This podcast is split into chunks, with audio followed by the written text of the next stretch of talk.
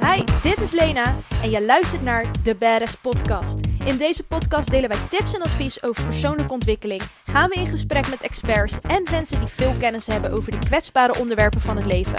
Deze podcast is onderdeel van de Badass Collective. Hi allemaal, welkom. Jullie luisteren dus naar de aflevering van de Badass Podcast. En vandaag gaan we het hebben over stress. En ik heb een hele bijzondere dame voor jullie uitgenodigd voor deze allereerste podcast. Want uh, ik heb vaker gewerkt online met Evelien Aarten. Zij is psycholoog, stress- en burn-out coach. En uh, ja, ik dacht, ik moet haar er gewoon weer bij halen om haar vraag te stellen voor jullie. Gewoon even in de basis, wat is stress nou eigenlijk? Want we hebben er gewoon echt ik denk allemaal wel last van, omdat het ergens natuurlijk ook wel stiekem een beetje goed voor je is. Of hè, het stimuleert. Maar laten we nou eens echt eens vragen aan een expert hoe dat nou eigenlijk allemaal zit. Hoe we het kunnen voorkomen, hoe we het kunnen herkennen. Alles gaan we even nu aan haar vragen. Evelien, welkom. Leuk dat je tijd hebt genomen om met mij te gaan kletsen hierover. Dankjewel, dankjewel. Echt leuk dat ik er mag zijn. Nee, superleuk dat je weer de tijd hebt genomen voor ons na zo'n lange tijd. Ja, graag gedaan. Ja, zo een tijdje geleden. Hè? Ja, klopt. Ja, Evelien en ik hadden het er net over. We hadden even gespiekt en ons laatste Skype-gesprek is in april 2018 geweest. Ik zou echt zeggen, schami bami, zeg ik dan altijd. dat kan gewoon echt niet. Uh, maar ik vind het in ieder geval leuk dat we het gewoon weer lekker oppakken en gewoon weer kijken waar dit weer allemaal naartoe gaat. Yes. Um, ja, allereerst, kan je jezelf even introduceren voor onze luisteraars? Jazeker. Uh, mijn naam is dus Evelien Aarten. Ik ben uh, arbeids- en organisatiepsycholoog en uh, stress- en burn-out coach. Ik heb nu zo'n vier jaar mijn eigen praktijk, waarin ik voornamelijk werkende moeders begeleid die overspannen en burn-out zijn geraakt. En daarnaast werk ik ook voor een arbodienst, waar ik ook alle mensen, mannen en vrouwen begeleid die uitvallen met psychisch verzuim. En um, nou ja, ik probeer dus steeds meer nu te delen over stress en burn-out. Omdat, hè, wat je zegt, iedereen heeft er last van. En um, wat ik vooral probeer te delen is dat het positieve gedeelte. Want het is eigenlijk helemaal niet zo slecht, de stress. Mm -hmm. En ik denk dat als je er anders naar kijkt, dat je er ook anders mee omgaat. Dus niet zozeer de focus op stress, maar vooral op herstel en op de positieve kant. Dus vandaar dat, het, dat ik het ook heel leuk vind dat je me uitnodigt hier voor de, voor de podcast. Ja, dat ik dat uh, mag delen. Ja, laten we gelijk even, even naar de, de eerste basisvraag even gaan. Van wat, is stress nou eigenlijk? Kan je dat een beetje uitleggen voor ons? Ja, um, nou stress is eigenlijk een lichamelijke reactie op een uh, situatie die jij gevaarlijk vindt. Ja. ja. Dus als je dan naar vroeger terugkijkt naar uh, de oertijd, dan uh, moest je gewoon snel kunnen uh, vechten of vluchten als er een gevaarlijke beer of hè, mm -hmm. iets voor je stond. Nou ja, dat brengt dus een stressvolle reactie in je lichaam op gang. Dus dat maakt allerlei stresshormonen aan. Um, waardoor je dus heel snel kan uh, vluchten of kan vechten. Dus hey, je merkt bijvoorbeeld dat je hartslag omhoog gaat, mm -hmm. je spierspanning stijgt en dergelijke. Um, dat is dus eigenlijk stress. Maar stress heb je ook nodig om in actie te kunnen komen, om op zoek te gaan naar eten. Sorry. Uh, uh, de stress is iets wat je activeert, waardoor je in beweging kan komen en waardoor je kan overleven. Ja. Uh, dus eigenlijk heel kort gezegd, dat stress. In actie kunnen komen.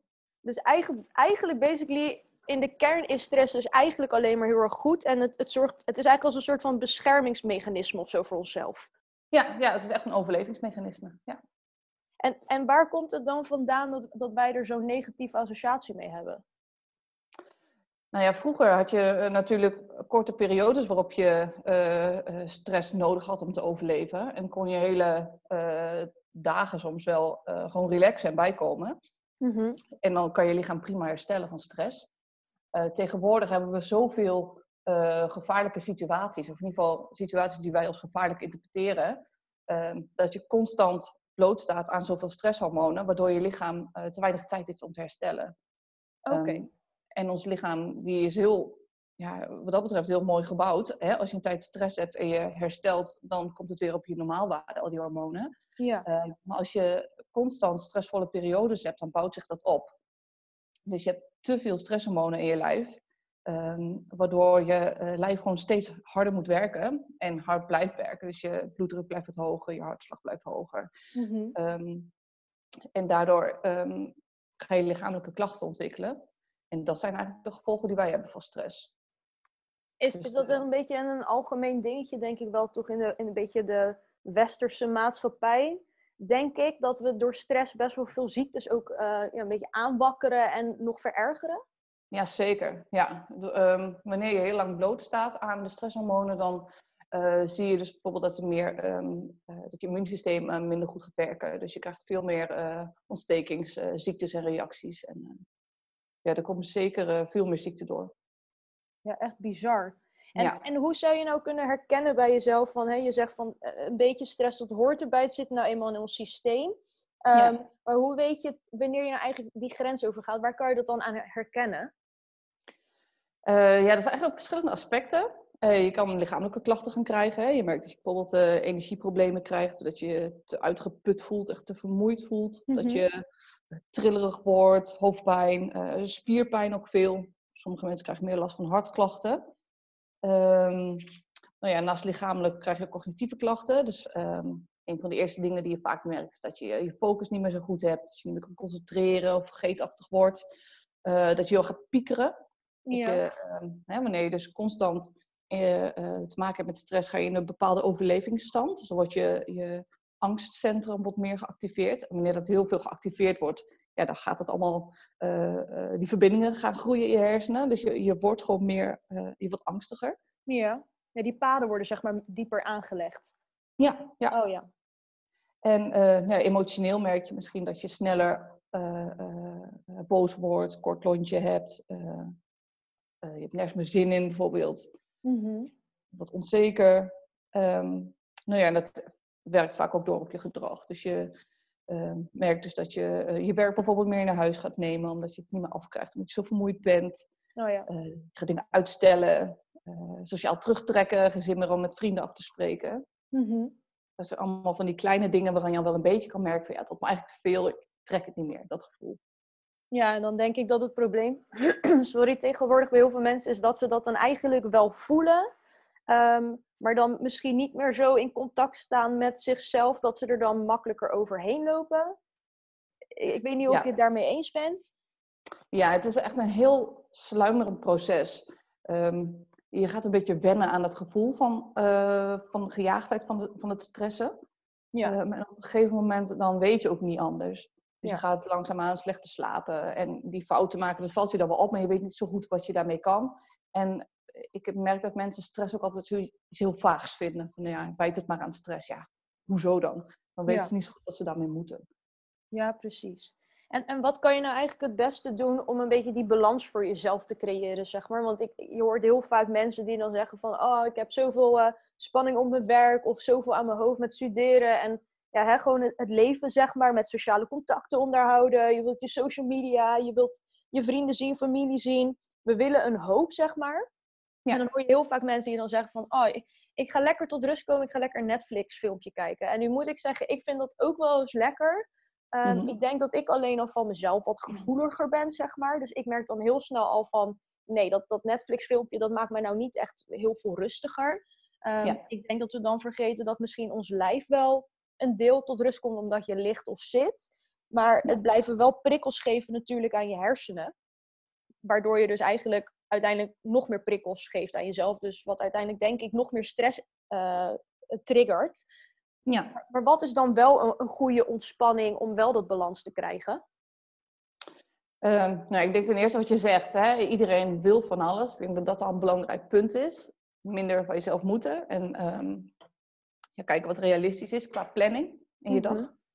Ehm, en ten tweede, precies wat je, wat je benoemt, het verschil tussen afleiding en ontspanning. Ga je die film kijken om- omdat je afgeleid wil worden, omdat je zoveel piekergedachten hebt? Of ga je Mhm. een film kijken omdat je echt lekker wil ontspannen? En dan zit er echt nog wel een verschil tussen een, eh, een of andere thriller, spannende actiefilm en tussen een, een comedy. Ja, precies. Ja. Dus je zou wel zeggen van, hey, stel eh, ik heb nu een paar dagen op de horecabeurs staan, ik ben echt wel kapot en dan heb ik vandaag nog afspraken en ik denk ik ga vanavond gewoon even lekker ontspannen met comedy, dan is dat eigenlijk best oké.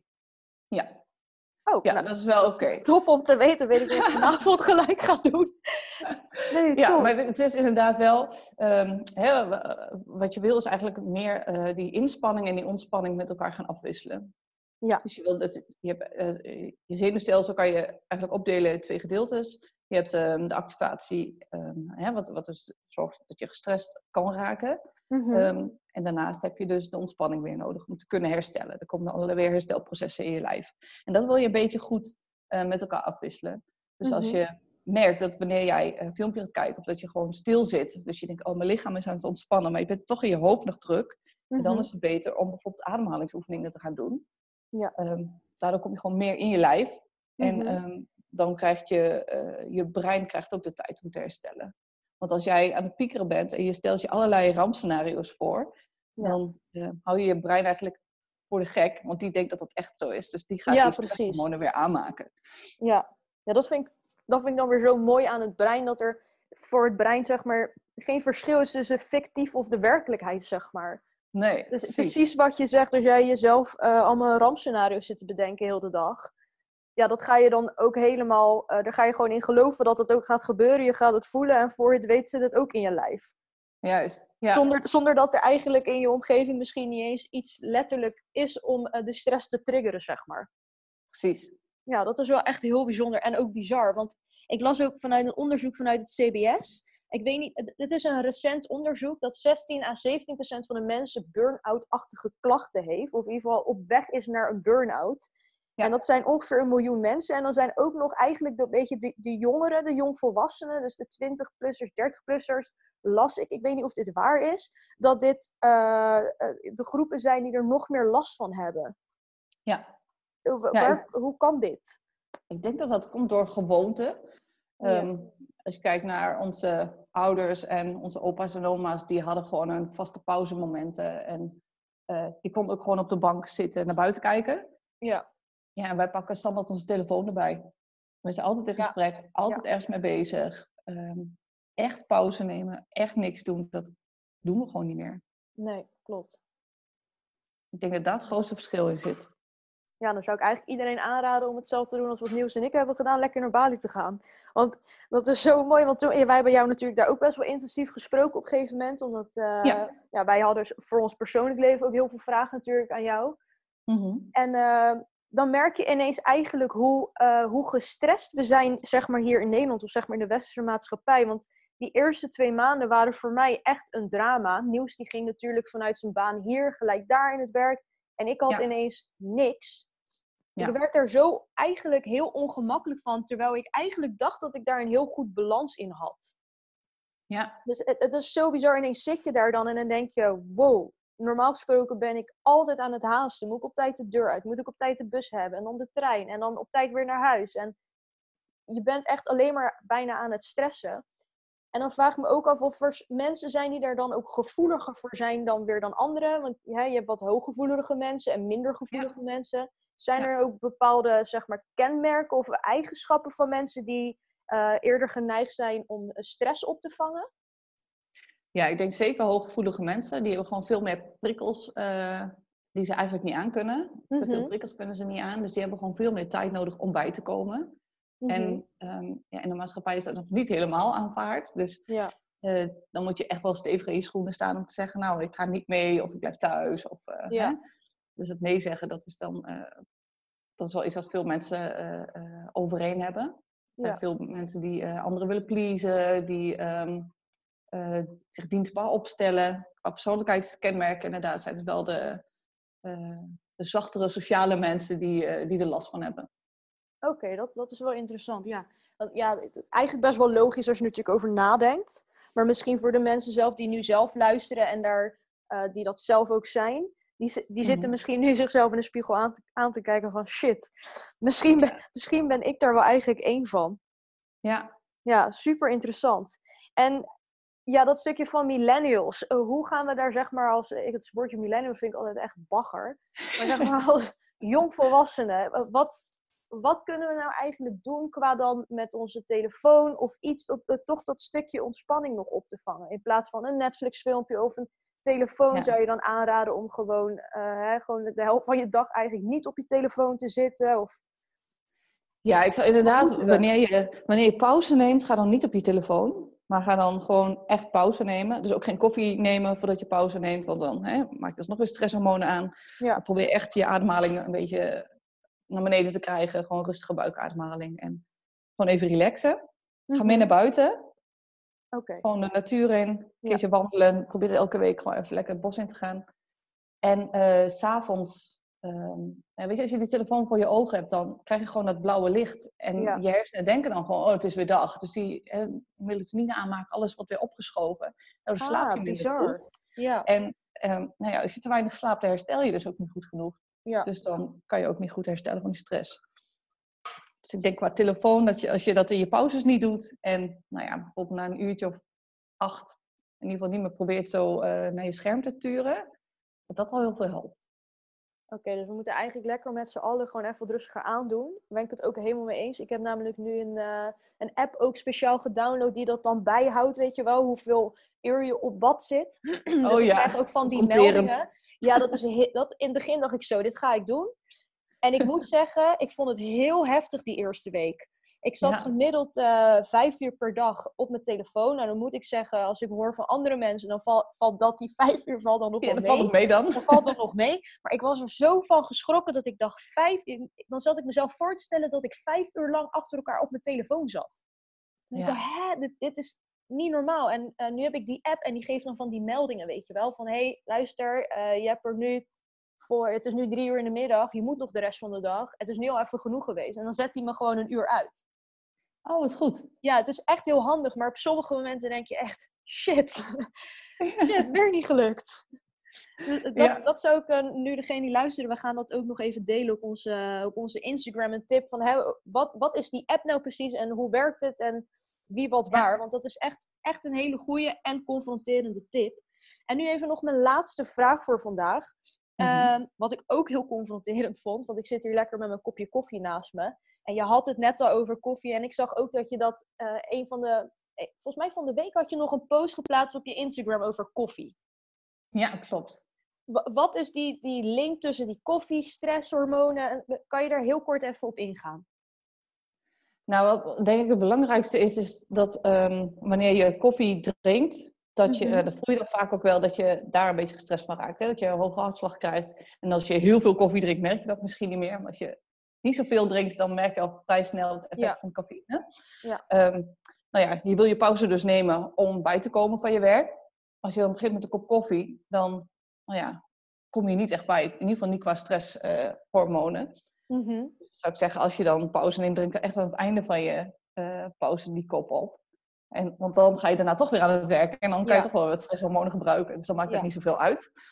Ehm, en wat het ook is met cafeïne, het gaat op een bepaalde receptor zitten. Ehm, en ehm dat is een receptor die je eh, slaapdruk opbouwt. Ja. En dat is eigenlijk iets wat je al in- gedurende je dag aanmaakt. En hoe meer je daarvan opbouwt, hoe eh, vermoeider je je s'avonds voelt en hoe beter jij in slaap kan komen. Maar wanneer je cafeïne drinkt, die eh, cafeïne gaat dus ook op die receptor zitten. Dus daardoor kan je je slaapdruk niet opbouwen. Dus daardoor voel jij je s'avonds ook minder moe als je koffie hebt gedronken. Dus daar zou je rekening mee kunnen houden. Als je bijvoorbeeld vanaf een uurtje of drie geen koffie meer drinkt, dat je wel beter jouw slaap kan opbouwen. En dus eh, beter in slaap kan komen. Dus, dus als je heel graag je kopje koffie wilt of er heel veel waarde aan hecht, dan zou je zeggen van hè, drink het dan einde wat je zegt, einde van je pauze of in de ochtend of zo. En dan de rest van de dag eigenlijk niet meer. Juist, ja. Of cafeïnevrije koffie. Ja, precies. Ja, want wat ik al zei, ik had natuurlijk op die horecabeurs gestaan en ik kon niet meer. En ik heb er gisteren dus, normaal gesproken neem ik er één of twee per dag. Mhm. En gisteren had ik het dus drie genomen. en ik voelde dit gewoon nog steeds toen ik ging slapen. En vanmorgen voelde ik het ook nog. Kun je nagaan, ja. Ja, dat is echt heel... Ik ben er best wel van geschrokken. En eigenlijk staat nu de helft van mijn koffie staat ook al helemaal koud. Omdat ik... Ik ging het uit automatisme drinken. En daarna dacht ik, oh nee, want ik, ik had die hartslag nog eigenlijk van die drie koffies van gisteren. Ja, en weet je, het, het is ook een beetje in die beginfase, wanneer je dus richting de over, van oververmoeidheid naar die overspanning gaat, Ja. dan ehm, gaat je lichaam, want wanneer je dus al te veel stresshormonen constant hebt, dan wil je gaan ontspannen, bijvoorbeeld op de bank, ga je zitten en dan denk ik, oh, even bijkomen. En dan verwacht je dus dat je een rust gaat voelen, maar dan voel je dus juist die onrust van die stresshormonen in je lijf. Ja. En wat je dan vaak gaat doen, is ehm, je lichaam weer ehm, aanpassen. Dus je gaat of een activiteit doen, maar vaak dus ook suiker eh, eten of koffie Oh ja. drinken. zodat je weer op die level komt wat je gewend bent. En dat voelt fijn. En dat is dus Ja. heel gek. Want eigenlijk wil je dus herstellen, maar je lichaam ehm, geeft aan dat dat niet oké voelt. Dus dan ga je dat niet doen. Het is eigenlijk gewoon een verslaving, zeg maar. Ja, zo voelt het wel. Ja, Ja, als je het zeg maar, als ik je het zo hoor uitleggen, dan, dan Ja. zie ik echt bijna een junkie zeg maar op de bank liggen. Even Ja, heel heftig zeg maar in mijn hoofd. trillen, ja. Ja, shit. ja, echt bizar. Nee, super, super thanks. Ik denk dat het nu wel, eh, ja, dat het voor ons weer even wat duidelijker is van, hè, wat is het nou? Hoe kunnen we het eh, nou echt herkennen? Is er trouwens nog, e- sorry hoor, ik, koffie zou de laatste vraag zijn, maar ik zit ineens te denken, eh, kan je aan jezelf herkennen of je al in een burn-out zit? Of in welke fase je zit, dus in hoeverre? Of is er onderscheid in? Of zou je zeggen, hè, als je twijfelt of iets, ga gelijk naar de dokter of naar een coach? Nou ja, als je eh, het van jezelf eh, verdenkt, dan ben je vaak al wel verder dan eh, dat je denkt dat je bent. Hè? De meeste mensen komen bij mij met lichte, lichte stressklachten, denken ze, maar vaak zijn ze al flink opspannen. En dat voel je dus pas wanneer je die rust gaat pakken. Mhm. Daarvoor doe je dat niet. Ja. Ehm, wanneer je overspannen staat, dan staat echt het gejaagdheid op de voorgrond. Dus echt, dan sta je onder de douche sta je te piekeren en eh denk, oh shit, wat moet ik allemaal nog doen vandaag? En wanneer je burn-out bent, dan staat echt de oververmoeidheid op de voorgrond. Dus dan zit je op de rand van je bed en denk je, oh, ik moet mijn sokken pakken, maar ik kan, ik kan niet. Ja, en dan Hè, dus dan zijn wil je ook alleen al maar slapen. veel. Ja, ja. Oké. Dan, wil je echt, eh, dan zit je al in je burn-out. Als je gewoon echt niet meer uit je bed kan komen en eh, het al niet meer trekt. Oké, dus eigenlijk is het straatje zeg maar dan stress, overspannen en dat gaat dan over in een burn-out. Als je, Ja. als je er niks aan gaat doen. Ja.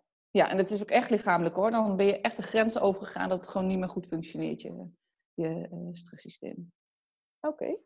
Nou, Goed en confronterend ook voor mij. maar wel, wel super interessant om er even weer, eh, ja, om er even weer bij stil te gaan staan. Zeker nu, eh, nu we alles aan het uitproberen zijn met Badass Collective en zo nieuw zijn en onszelf op de kaart Ja. willen brengen. Dan sta ik echt wel, net als gisteravond kom ik thuis heel laat na twee lange dagen werken. En dan sta ik inderdaad, wat je zegt, onder de douche te piekeren. Wat moest ik nog allemaal doen? Ja. Dus ja, ook heel confronterend voor mij, maar gelijk heel leerzaam. Dus heel erg bedankt voor het eh, beantwoorden van al deze vragen. Graag Eh, gedaan. mochten onze luisteraars nog vragen hebben, mogen ze die dan via mij aan jou stellen? Net als Ja, hoe we dat vroeger hebben gedaan. ja hoor. Nou, top, Leuk. super. Nou, jongens, jullie hebben het gehoord. Jongens, meiden, dames, vrouwen, eh, heren, mannen. Alles, alles en iedereen. Als je dus vragen hebt over stress, overspannen zijn, burn-outs, ehm, herken je dingen bij jezelf? Vond je het ook zo confronterend als dat ik dat vond? Stel gerust je vragen aan ons en wij spelen dit direct door naar Evelien. Zodat we even alle vragen bij elkaar kunnen gooien en even één mooi artikel van kunnen maken. En anders, ja, ik zou zeggen, mogen ze jou ook een berichtje anders sturen via Instagram als er echt mensen zet- zitten die echt in nood zitten. Ja hoor. Nou, mag Evelien altijd, naar ja. eh, Instagram is Evelien Aarten gewoon, toch? Zeg ik het goed? Ja, klopt. Ik zou ook nog even een linkje zetten via onze podcast en via onze Instagram wanneer we hem eh, online gaan gooien. Dus dan kunnen ze jou ook vinden. Ik wil je in ieder geval heel erg bedanken, Evelien. Ik vond het echt super gezellig om weer met je gekletst te hebben. Graag gedaan. Vond ik ook. En we spreken elkaar weer snel. Is goed. Hey, heel veel succes met de Badass Collective. Ja, super thanks. Dankjewel. Oké. Hey, hoi.